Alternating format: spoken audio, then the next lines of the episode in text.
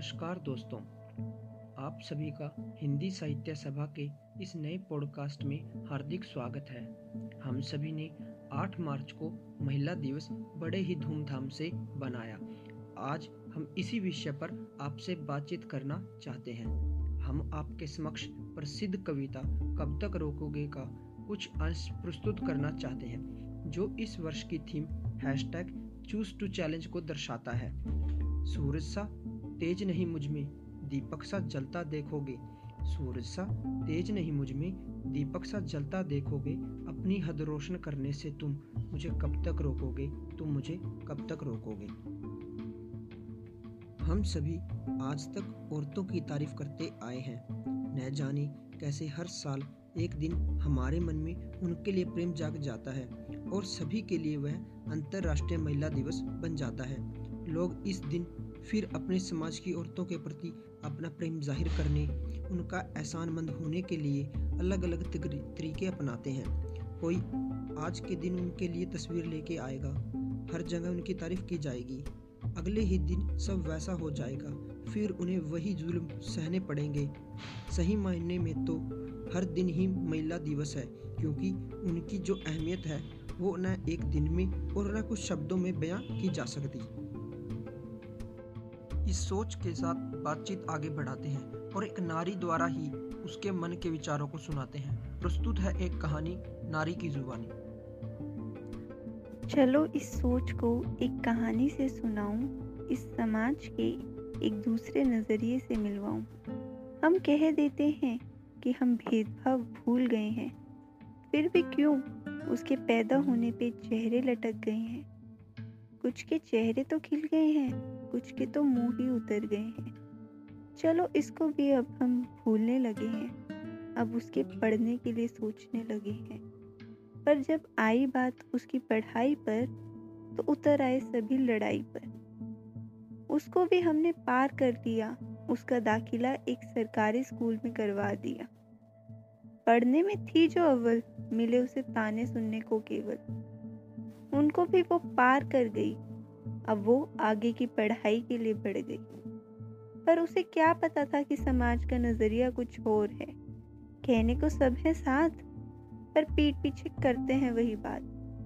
अगर आज पढ़ने के लिए जाएगी, कल वो हाथ से निकल जाएगी। घर से वो बाहर जाएगी तो किसी दुष्कर्म के हत्ते चढ़ जाएगी। उसने ना सुनी समाज की, बढ़ चली वो सुन के अपने दिल की। आज वो एक कामयाब औरत बन गई, फिर भी ये दुनिया उसके पीछे पड़ गई। जब आती बात शादी की, लड़ाई छिड़ गई एक नई लड़के वाले चाहे, वो लड़की एकदम भोली, सारा दिन करे घर के काम और बंद करे अपनी बोली। जब इतना वो पढ़ी, इतनी लायक बनी, क्यों नहीं उसकी किसी ने कदर करी? चलो फिर भी मान गए लड़के वाले, करके उसकी शादी हो गए खाली उसके घर वाले अब वो लड़की अपने ससुराल पहुँच गई।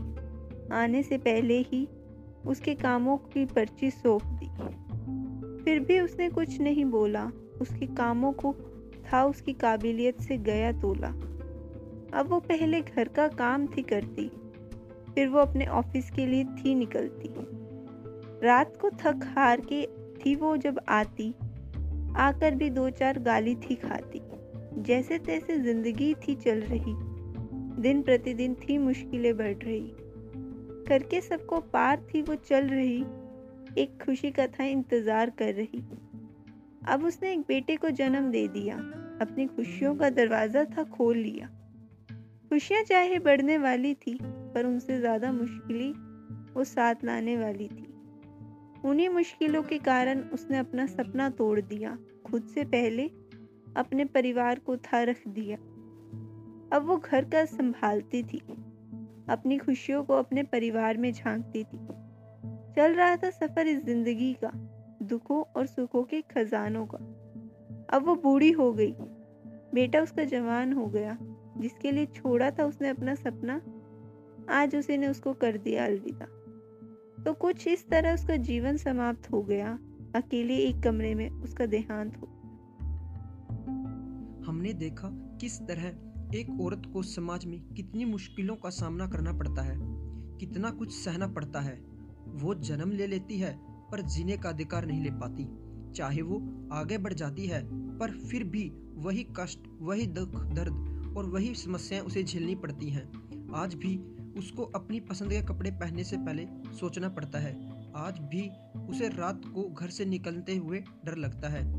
आज भी वो अपने घर वालों की अनुमति के बिना कुछ नहीं कर सकती। आज भी उसका जीवन अपने परिवार से शुरू होकर वहीं खत्म होता है।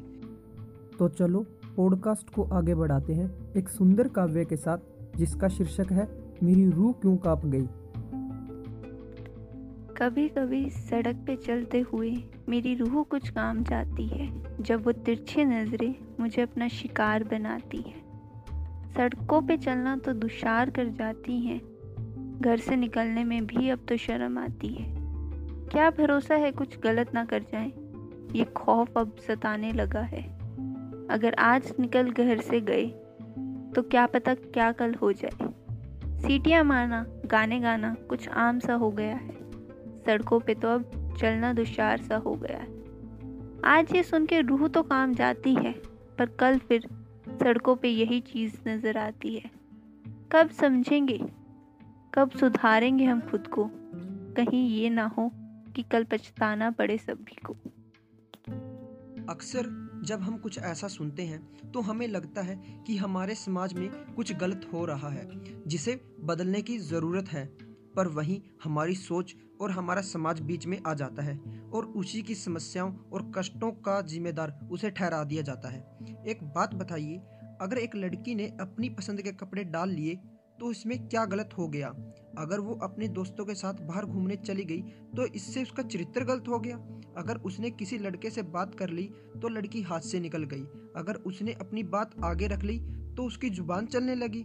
फिर तो आप एक काम कीजिए उसे महिला न समझकर एक रोबोट समझ लीजिए, जो आपकी चुपचाप बात सुने और आपके सभी काम करे। हमें अपनी सोच को बदलना होगा, वरना हम कुछ नहीं कर पाएँगे। जो हम कहते हैं कि हमारा समाज आज बदल गया है, महिला प्रगति कर रही है। क्या सच में कुछ ऐसा हो रहा है? अपने दिल पे हाथ रख के बताइए, क्या महिला सच में प्रगति कर रही हैं? क्या वो अभी भी आज़ाद हैं? हमेशा आपको अंतर मन से जवाब मिलेगा। कि नहीं, वो नहीं है। सोचिएगा ज़रूर इस बारे में। हमें बहुत खुशी होगी यदि आप अपने देश और पूरे विश्व की नारियों के लिए कुछ योगदान दे पाए। इस एपिसोड में इतना ही। आशा करते हैं आप हमारे विचारों को समझेंगे और उनकी प्रशंसा करेंगे। अगले एपिसोड में मिलते हैं एक नई सोच के साथ, एक नई कहानी के साथ। तब तक के लिए स्वस्थ रहिए, खुश रहिए। धन्यवाद।